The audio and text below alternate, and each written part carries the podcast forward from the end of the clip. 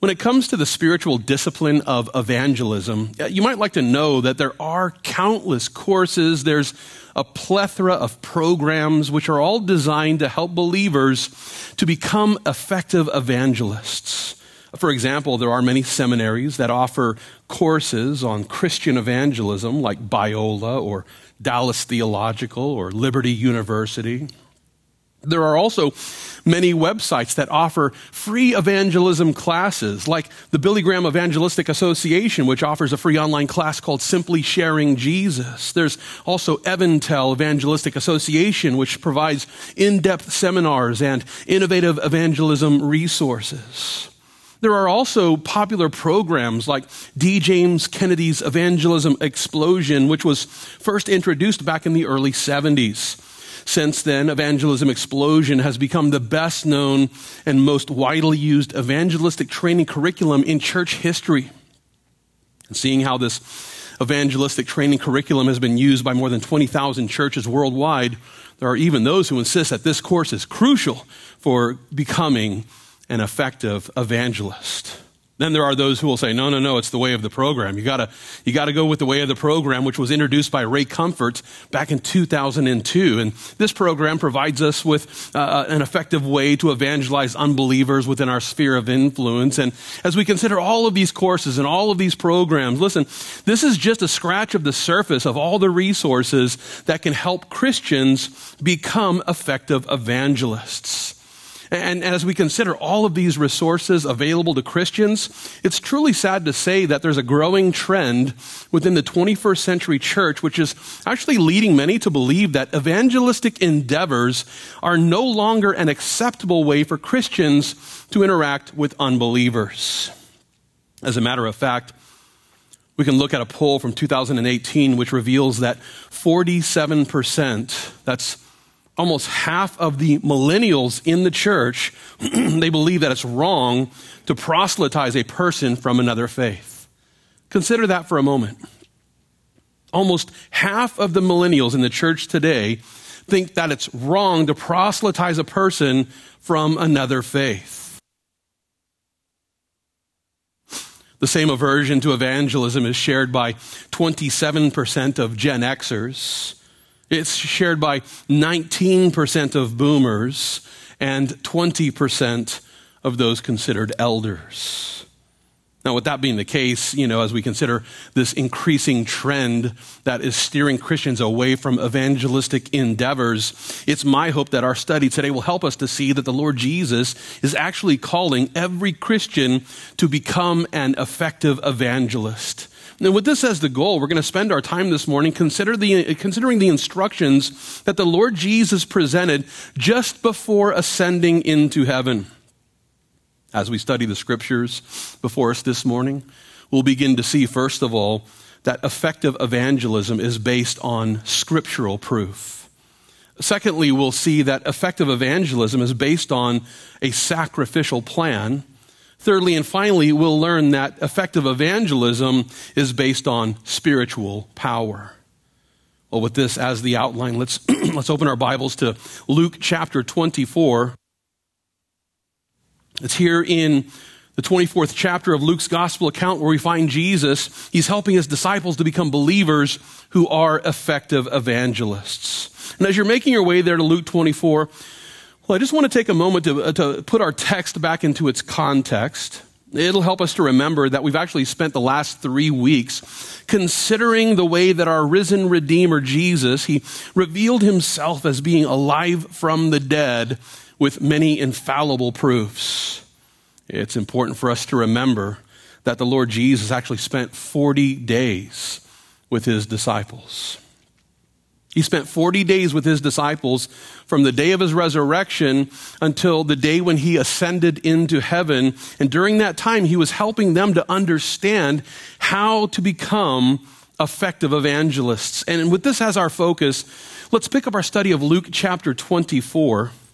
You would look with me there, beginning at verse 44. Here Jesus says to his disciples, These are the words which I spoke to you while I was still with you that all things must be fulfilled which were written in the law of Moses and the prophets and the Psalms concerning me. And he opened their understanding that they might comprehend the scriptures. Then he said to them, Thus it is written, and thus it was necessary for the Christ to suffer and to rise from the dead the third day, and that repentance and remission of sins should be preached in his name to all nations, beginning at Jerusalem. And you are witnesses of these things. Behold, I send the promise of my Father upon you. But tarry in the city of Jerusalem until you are endued with power from on high. And here in these verses, we find the Lord Jesus. He's helping his disciples to understand that he was calling them to become his witnesses. Yeah, he was calling them to become his witnesses. And I guess uh, you could say that these were the first Jehovah's Witnesses. But, but just to be clear, he wasn't calling them to go pass out pamphlets, you know, printed by Kingdom Hall. No, no, they weren't those kinds of Jehovah's Witnesses. No, they were just witnesses for Jehovah. And he was presenting his apostles with the instructions that they needed so that they could go and become his witnesses by accomplishing the Great Commission, which always begins with evangelism. In order to accomplish the Great Commission, we must evangelize those who are lost. And with this as the goal, I want to consider how the Lord began by refocusing their attention on the Bible so that they could become effective evangelists. With that, I want to back up and begin reading again there at verse 44. Here again, Christ Jesus declares, These are the words which I spoke to you while I was still with you, that all things must be fulfilled which were written in the law of Moses and the prophets and the Psalms concerning me. And he opened their understanding that they might comprehend the scriptures.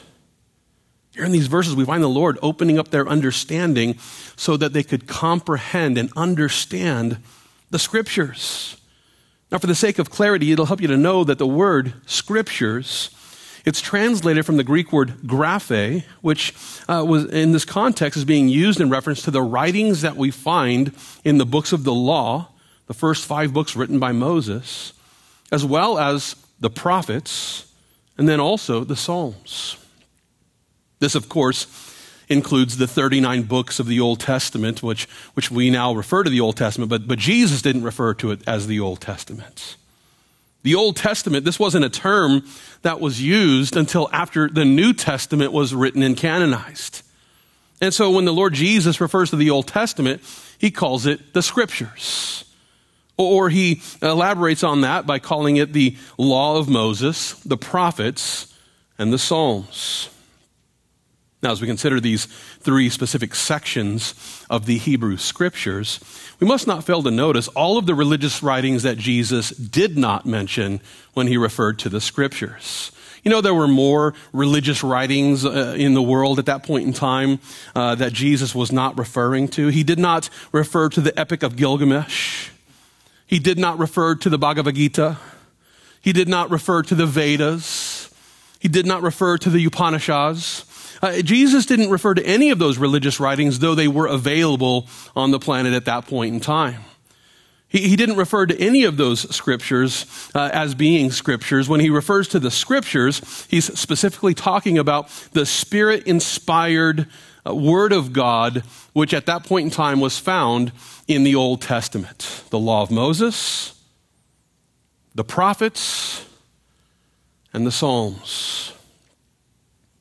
And not only did Jesus refer to these three sections of the Old Testament as the scriptures, but then he provides us with the proof that we need, which actually proves the divine inspiration of the Hebrew scriptures. And to prove my point, let's take another look here at Luke 24. I want to draw your attention back to verse 44. Here the Lord Jesus declares, These are the words which I spoke to you while I was still with you, that all things must be fulfilled which were written in the law of Moses and the prophets and the Psalms concerning me.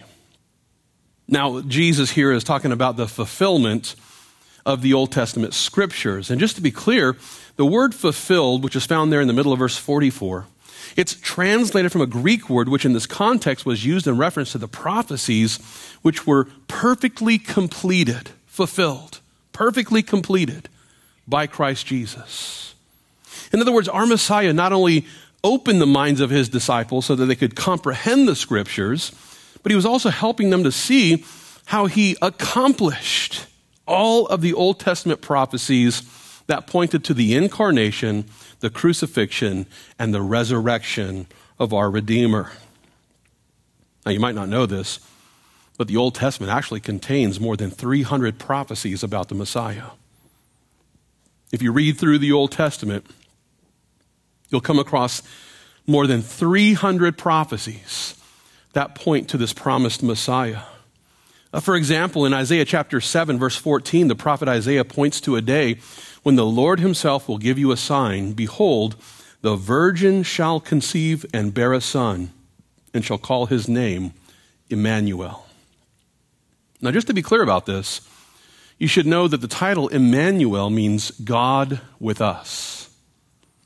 God with us.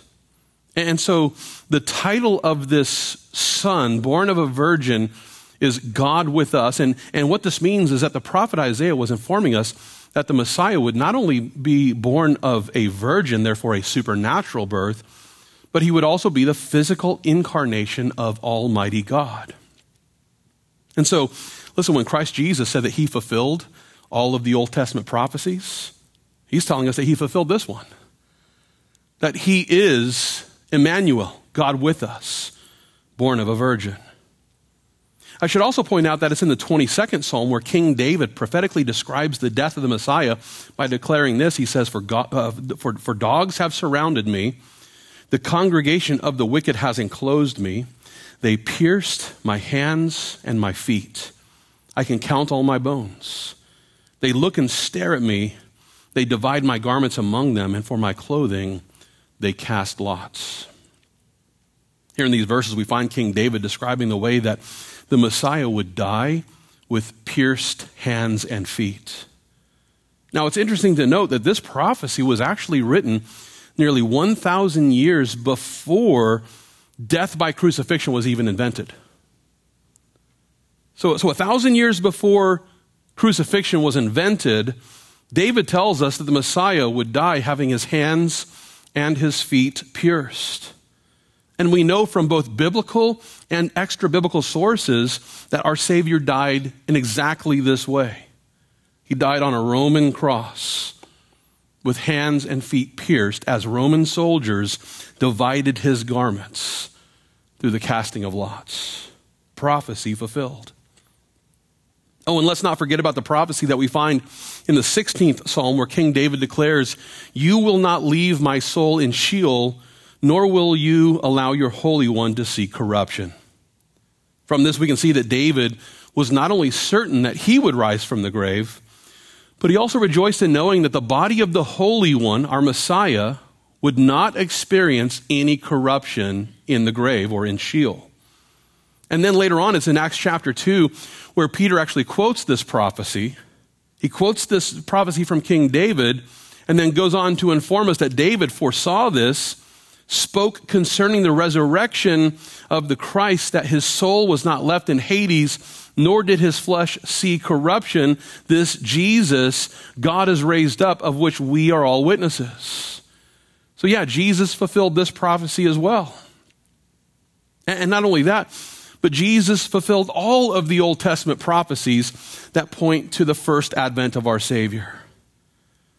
Now, in order to understand how these prophecies provide us with scriptural proof, it'll help you to understand that many of the messianic prophecies that we find in the Old Testament can be turned into a mathematical probability. Uh, for example, you know, it's in Genesis chapter 49. There we learn that the Messiah would come from the tribe of Judah. I'll remind you there were 12 tribes of Judah. And so, this prophecy that points to the Messiah coming from Judah uh, well, it, it carries a, a, chance of one in, in 12. There's one chance in 12 that Jesus would be born of this tribe, right? And, and, and with this principle in mind, I want to consider the research of a mathematician named Peter Stoner. Peter Stoner examined eight specific Old Testament prophecies that point to the promised Messiah. And after applying the law of compound probability to those eight specific prophecies, this famous mathematician concluded that the probability of one man fulfilling those eight specific prophecies, it was one chance in 10 to the 17th power. Now, now grasp that for a moment. He, he, it's, you know, Jesus had one chance in 10 to the 17th power to fulfill those eight uh, prophecies.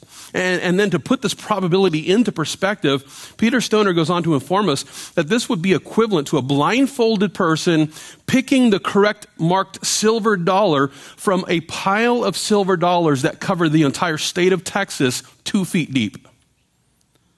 Imagine that for a moment. Silver dollars, two feet deep, across the state of Texas, and you're blindfolded. You have one chance to pick the correct coin. That's equivalent to the probability of one chance in 10 to the 17th power. And that's what Jesus did when he fulfilled those eight prophecies. Peter Stoner also applied the same approach to 48 Old Testament prophecies and concluded that the probability of one man fulfilling all 48 prophecies is equivalent to one chance in 10 to the 157th power.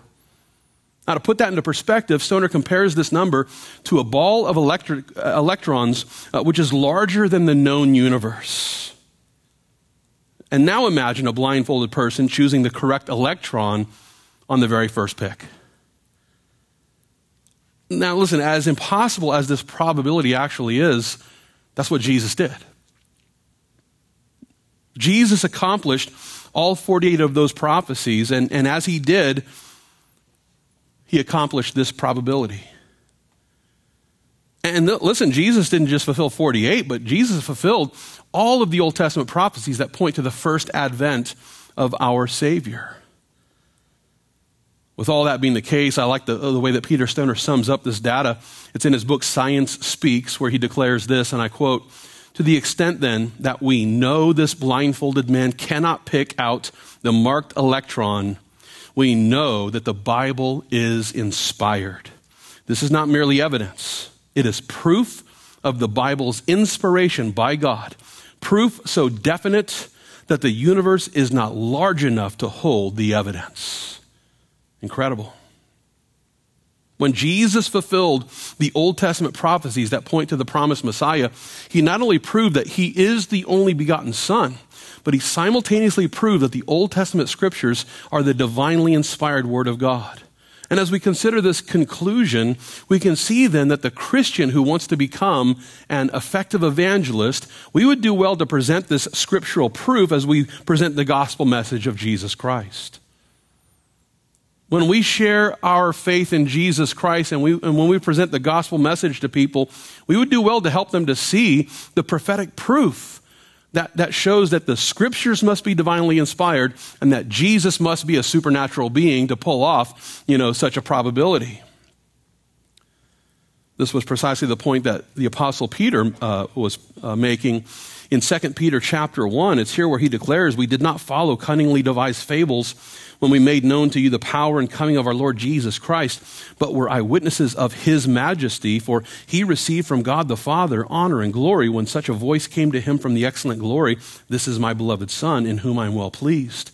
And we heard this voice, which came from heaven when we were with him on the holy mountain, and so we have the prophetic word confirmed which you do well to heed as a light that shines in a dark place until the day dawns and the morning star rises in your hearts. Here in these verses, we find the Apostle Peter assuring his audience that the earthly ministry of Christ Jesus, everything that they witnessed through the time that Jesus uh, you know, accomplished his ministry here on earth, all of it confirmed the prophetic word of God. And the reason why is because the Lord Jesus was fulfilling the Old Testament prophecies one by one. The Lord Jesus has confirmed the divine inspiration of the scriptures by fulfilling all of the messianic prophecies that point to the first advent of our Savior. And it's for this reason that the effective evangelist will be quick to present this scriptural proof. When we go out and share our faith in the Lord Jesus Christ, we would do well to, to help people to see how the fulfillment of prophecy proves both the Bible being divinely inspired and Jesus Christ being the Son of God.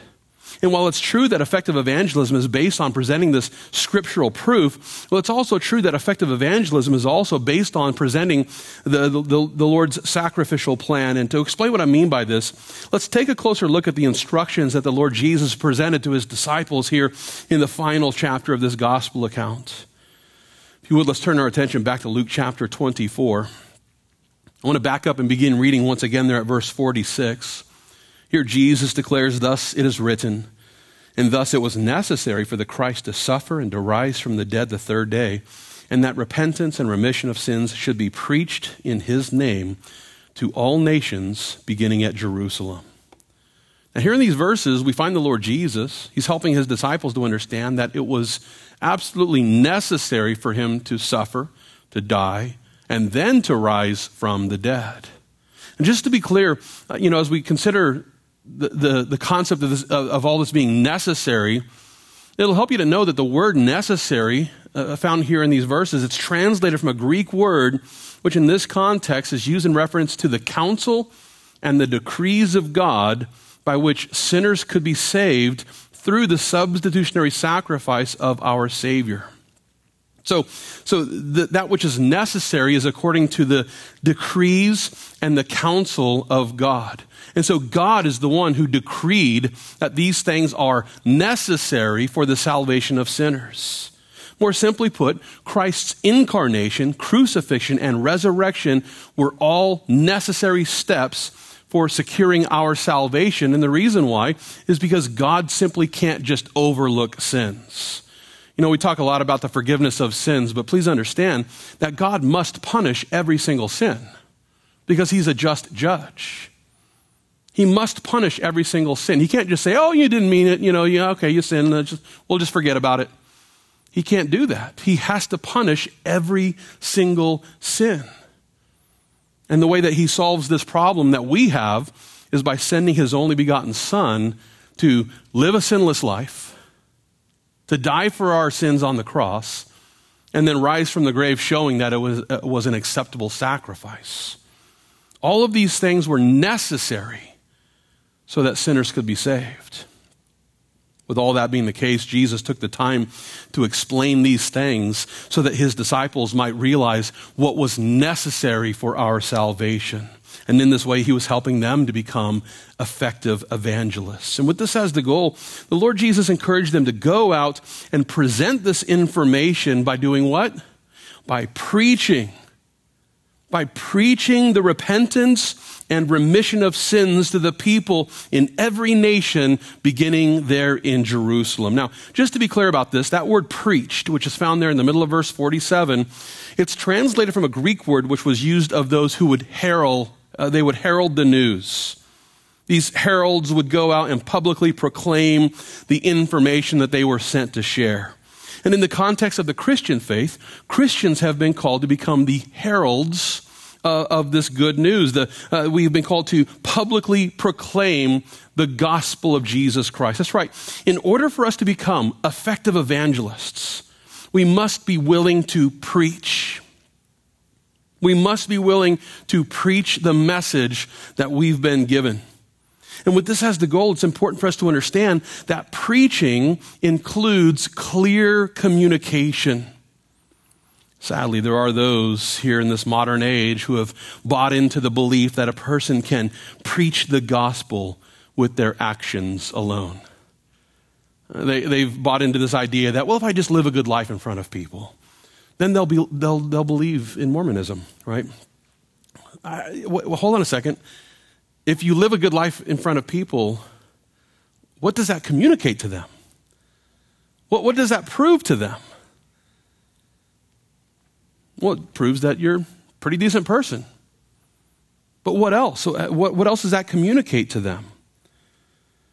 Listen, when it comes to the gospel message, it's a, it's a, message that must be preached, and it's for this reason that we ought to reject this concept that is commonly attributed to St. Francis of Assisi. Uh, and, you know, this quote is, uh, typically goes something like this Preach the gospel at all times, and if necessary, use words. This is commonly attributed to St. Francis of Assisi, and I don't know if he said it or not, but the, uh, the concept is false. The reason I say this is because in order to preach the gospel at all times, you must use words, because that's what the word preach means. You can't preach the gospel without words. You must use words. So use your words. Go ahead, do it. Preach the gospel. Christian, listen, the only way that we can become an effective evangelist is by clearly communicating the gospel of grace. And why, uh, while we should most certainly live a good life in front of people, listen, I know a lot of great Mormons. I know a lot of great Catholics. I know a lot of great Muslims. I, I know a lot of great people who live wonderful lives and, and, and do the right thing. Does that prove their belief system too? So, yeah, let's live a good life. Let's be good people. But let's preach the gospel with clear communication so that people understand why we're living the life that we're living. Now, in order to more fully grasp this message, we should consider the way that Paul defined this concept of preaching the gospel. Uh, and he explains it here in his letter to the Christians in Corinth. So hold your place here in the Gospel of Luke. I'd like you to turn in your Bibles to 1 Corinthians chapter 15. As you make your way to the 15th chapter of 1 Corinthians, I just want to take a moment to point out that when we talk about preaching the gospel, you should know that the word gospel might be better rendered good news.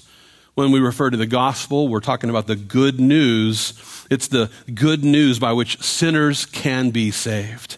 And with that definition in mind, let's consider what Paul writes here in 1 Corinthians chapter 15. If you would look with me there, we'll begin reading at verse 1. Here Paul declares, Brethren, I declare to you the gospel which I preached to you, which also you received and in which you stand, by which also you are saved, if you hold fast that word which I preached to you, unless you believed in vain. For I delivered to you, first of all, that which I also received, that Christ died for our sins according to the scriptures, and that he was buried and that he rose again the third day according to the scriptures. Now, here in these verses, we find Paul, he's helping the Christians there in Corinth to understand that the gospel message that he preached to them, well, it was focused on the good news of our Savior's death, his burial, and his resurrection. And not only that, but we should also notice that Paul is appealing to the Old Testament scriptures.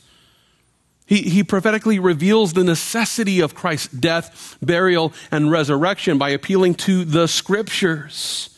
In verse 3 again, that Christ died for our sins according to the scriptures. If you open up that envelope, what you discover are all of the Old Testament prophecies that point to the death of the Messiah. And in verse 4, that he rose again the third day according to the scriptures. In other words, he was presenting them with all of the Old Testament prophecies that pointed to the resurrection of our Redeemer.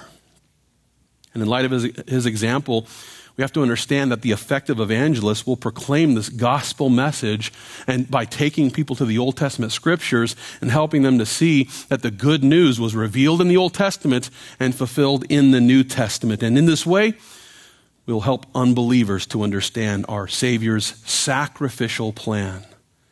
The sacrificial plan by which we can be saved. To further grasp my point, let's take another look there at verse 47. It's back in Luke ch- chapter 24. So let's make our way back to Luke chapter 24. I want to focus your attention there at verse 47, here the Lord Jesus instructs his disciples by informing them that repentance and remission of sins should be preached in his name to all nations, beginning at Jerusalem. Now, as we consider this encouragement to preach repentance and remission of sins in the name of Jesus Christ, we should take a moment to realize that when it comes to the word repentance, there does seem to be some level of confusion amongst Christians about the meaning of the original Greek word. A lot of people think that the original Greek word that's rendered repentance speaks of the uh, ceasing of sins. They tend to attribute repentance to a person that stops sinning. And if that's the case, then the message of repentance and remission of sins for salvation would be a works based salvation. You would have to stop sinning in order to get saved. Who's going to make it? I'm not. No one will. No, the repentance and remission of sins is not based on the idea that you have to stop sinning in order to get saved. No, the word repentance simply means change of mind. That's what the original Greek means speaks of the person who changes their mind. And in the context of evangelism, repentance refers to those who change their mind as they finally realize that they can't work their way into heaven. They have to repent of the dead works that lead them to think that they can somehow, by their own good works, earn their way into the grace of God. It'll never happen. Repentance is the change of mind that leads the sinner to realize that Jesus is the only way that we can be saved. That the finished work of Jesus Christ, his substitutionary sacrifice there on the cross, is the only way that we can be saved. From this, we see then that the effective evangelist will encourage unbelievers to change their mind about who's going to get them into heaven. Not only that, but we've also been called to proclaim the remission of sins.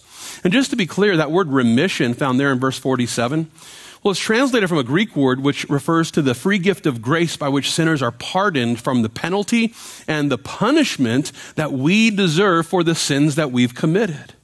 In other words, the effective evangelist will encourage unbelievers to not only change their mind about Jesus Christ, but they'll help them to also understand that those who trust in the death, the burial, and the resurrection of Jesus will then receive the free gift of grace by which sinners are then pardoned from the penalty and the punishment that we deserve. Now, as we consider this good news that every Christian has been called to go out and preach, I'm sure we all realize that there will be those unbelievers who will challenge the gospel message that we're presenting. Some will oppose us by requiring us to provide them with a rational argument for why we believe in the veracity of the Bible. Others will ask us to present them with the proof that Jesus actually rose up from the grave. Then there are those who will dismiss our beliefs by insisting that, you know, Jesus can't be the only way, that there's got to be other ways to heaven. And knowing that our evangelistic endeavors are going to be challenged, well, we would do well to be ready with a rational defense. I like the way that the apostle Peter put it in 1 Peter chapter 3. There he declares, Sanctify the Lord God in your hearts and always be ready to give a defense and apologia and apologetic. We have to be ready to give a defense to everyone who asks you a reason for the hope that is in you with meekness and fear. Christian, listen, as we present people with the good news about the sacrificial plan by which sinners can be saved, we will inevitably find ourselves face to face with those who want to challenge the message of our faith. And it's for this reason that the Apostle Peter encourages every Christian to be ready with a rational defense so that we can respectfully help those we're witnessing to to believe in Jesus and embrace the gospel of grace. With this as the goal, it's important for us to remember then that the effective evangelist, well, we must be empowered by the Holy Spirit who alone can help us to minister to the heart of the person that we're uh, speaking with. And this brings us to our third and final point because listen, Effective evangelism, uh, evangelism is not only based on scriptural proof, and effective evangelism is not only based on the proclamation of God's sacrificial plan, but effective evangelism is also based on the spiritual power that can only come from our Almighty God. And to explain what I mean by this, let's make our way back to Luke chapter 24. It's here in our text today where we find the Lord Jesus reminding his disciples about the promise of power. And with this as the focus, if you would look with me again there, beginning at verse 48, it's there where Jesus declares, And you are witnesses of these things. Behold, I send the promise of my Father upon you, but tarry in the city of Jerusalem until you are endued with power from on high. Here in these verses, we find the Lord Jesus. He's helping his disciples to understand that they would need to receive spiritual empowerment from on high before they could become effective evangelists. And it's for this reason that he encouraged his disciples to, to wait there in the city of Jerusalem until the day when he would finally send the power that God the Father already promised. Now, this promise of the Father, uh, you know, the, Jesus was uh, uh, basically referring back to a prophecy that we find in Joel chapter 2. It's there where the prophet Joel declares, It shall come to pass afterward that I will pour out my spirit on all flesh. Your sons and your daughters shall prophesy. Your old men shall dream dreams. Your young men shall see visions. And also on my men servants and on my maidservants I will pour out my spirit in those days. Here in this prophecy, uh, we discover the difference between old men and young men.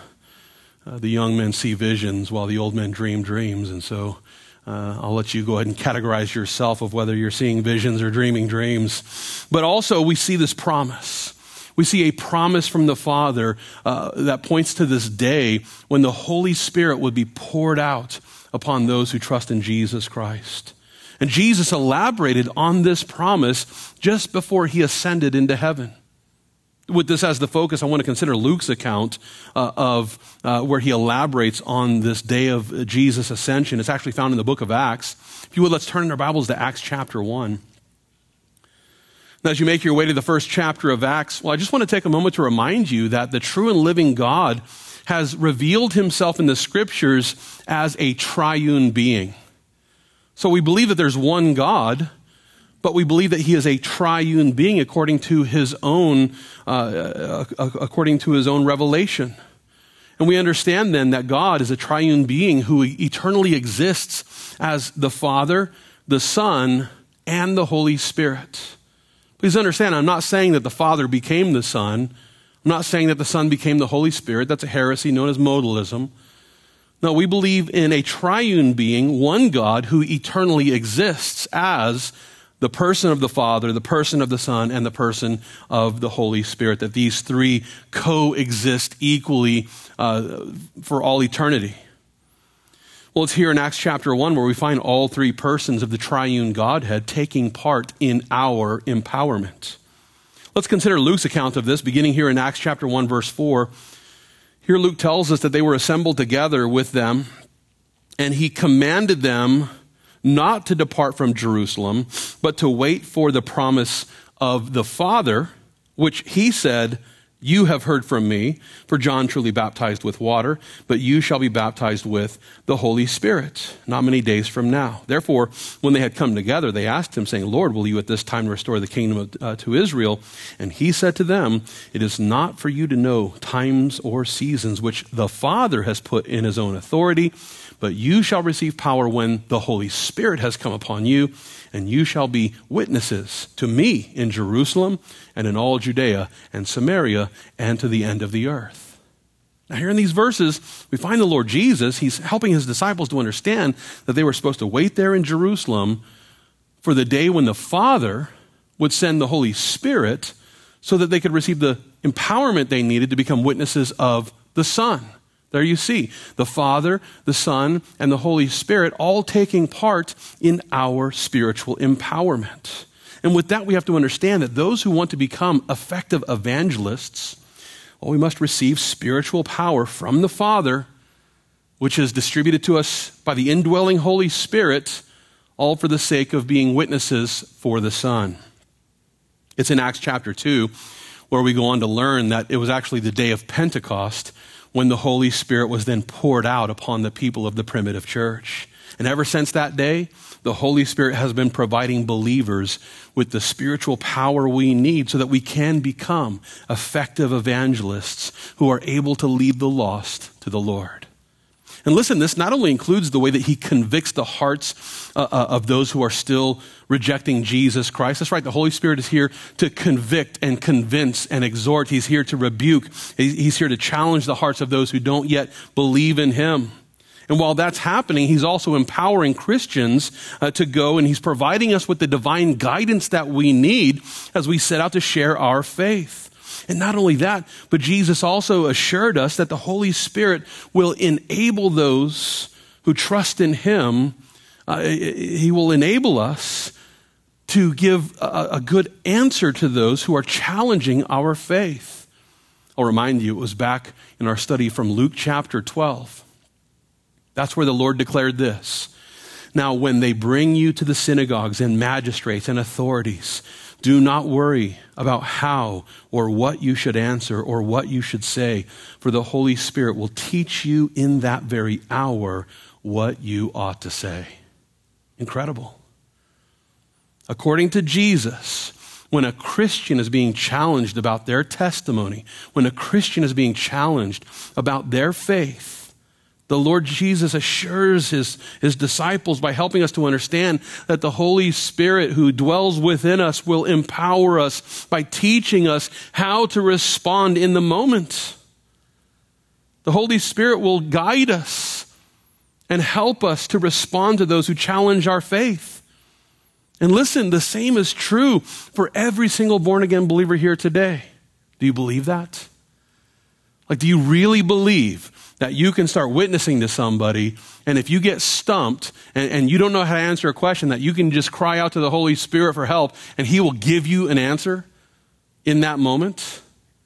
Because if you're struggling to believe that, I, I encourage you to remember what Paul wrote in Romans 10 when he says, faith comes by hearing, and hearing by the Word of God.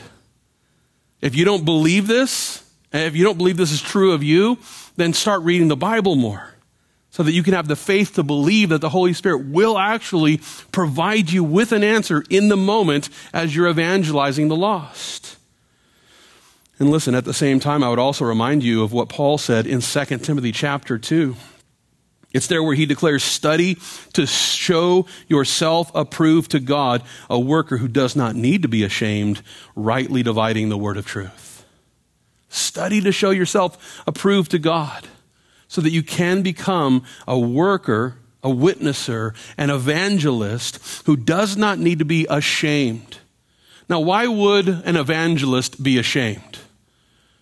Is it probably because we find ourselves in a conversation with an unbeliever and they present us with a question about the Bible that we can't answer because we don't know, really know what they're talking about. And all of a sudden we feel the shame of recognizing that we really don't know how to answer their question. Yeah. Yeah, I think that that's why most Christians don't share their faith, is because they don't know enough about the Bible to be able to go out and present that information. So, you want to be an evangelist who is not ashamed? Study. Study to show yourself approved. Study to, to become a worker who does not need to be ashamed because you are able to rightly divide the word of truth. If you want to become an effective evangelist, then we need to know what the Word of God says. And I'll remind you that the prophetic Word of God was inspired by the Holy Spirit. The Holy Spirit empowered the people who wrote the Bible uh, and gave them every word to place in, into the Word of God. Therefore, we need that empowerment. We need the empowerment that comes from the Word of God because faith comes by hearing and hearing by the Word of God. And as we walk in the power of the Holy Spirit that comes from the study of His Word, He will help us then to respond to every person who challenges our faith. At the same time, I also encourage every Christian to spend time studying apologetics. Apologetics has, uh, has to do with the art of giving a defense for why we believe what we believe. And there will be those who want us to give a rational defense for why we believe in Jesus Christ. And knowing that those conversations are going to come around, we ought to take the time to understand the most basic arguments which we're going to hear as we go out to share our faith. As we go share our faith, there will be those who will want to know, well, how can we believe in the Bible? Well, why should we, believe in the resurrection? And you know what? There are good answers to those questions. Do you know what they are? Are you able to, you know, uh, pull up the, uh, the arsenal of those answers as you provide them with apologetic reasons for our faith. At the same time, we can rejoice in knowing that the Holy Spirit will empower us so that we can answer those who challenge us. And therefore, we would do well to become those diligent disciples who are taking the time to get equipped so that we can become effective evangelists who are able to lead the lost to the love of the Lord. Now, as we begin to wrap up this study, it's important for us to realize that the Lord is, in fact, calling every Christian to become an evangelist. That's right. Evangelism isn't just for that one kooky person that just seems to have some sort of gift of evangelism, and so they get to go out and do it, and I'll, I'll just, you know, avoid it altogether. No. We are all called to be evangelists. I like the way that Jesus put it in Mark chapter 16. It's verse 15 where he directs his disciples to go into all the world and preach the gospel to every creature. We've been called to go. So let's go. Christ Jesus has commanded every Christian to go into the world with the goal of sharing this good news. And while this is not to suggest that we're all supposed to become world traveling missionaries, we most certainly have been called to become evangelists who are preaching the gospel wherever we are and with whomever the Lord leads us to speak with. This reminds me of a time when Brenda and I, we were still courting and we were actually spending time together at a local diner studying the Bible together. We were spending some time considering our calling and what it means to accomplish the Great Commission of Christ Jesus. And in the midst of this time together, Brenda decided that she was going to get up and go share the gospel with every single person in that restaurant. And I have to confess that I, felt uh, a little uncomfortable as I watched her going from table to table to table in this restaurant telling people about Jesus Christ. I was just like, wow, this is intense. But, but I should have expected it because, you know, when I first uh, learned about Brenda, some friends knew, of mine knew her and told me that she had come back from a, a mission trip in France. And after getting home, you know, she went door to door in her neighborhood telling people about Jesus. And I just thought, wow, that's incredible faith. And, you know, as a person who loves to go out and, and evangelize and, and share my faith in Jesus Christ, I, I finally met someone more intense than me, and I was just kind of like, this is, this is the girl. This is the one. But as I felt that level of, of, of discomfort as I watched her going from table to te- table telling people about Jesus Christ, you know, I, I had to come to the realization that, that I'm not God. Who am I to say the Lord wasn't leading her to go and share her faith in that way at that restaurant in that moment. And in light of her incredible example, I believe that we would all do well to be those believers who are ready in season and out of season. And, and what that really means is whether it's comfortable or uncomfortable. We're all looking for a comfortable moment to serve the Lord. We're all looking for a comfortable moment to, to share our faith. Let me, let me tell you this that comfortable moment will never come. It will never come. Quit waiting for it. We are to share our, our, faith, whether it's comfortable or uncomfortable.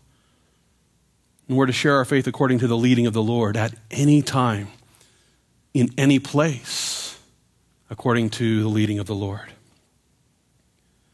With this as the goal, it's important for us to remember that effective evangelism, it's based on the scriptural proof, which stems from the prophecies that we find in the Bible, which prove that the Bible is the Word of God and that Jesus Christ is our risen Messiah. Effective evangelism is also based on the proclamation of God's sacrificial plan, which helps believers to understand the reason for the, uh, the incarnation, the crucifixion, and the resurrection of Jesus Christ, and how salvation is received by faith in those necessary measures. And finally, effective evangelism is based on the spiritual power which enables us to address the arguments of those who are still rejecting the redemption of Jesus Christ. And knowing that the Lord is calling every Christian to accomplish the Great Commission, I encourage you to walk in the power of the Holy Spirit so that we can become effective evangelists. Let's pray. Lord Jesus, thank you so much.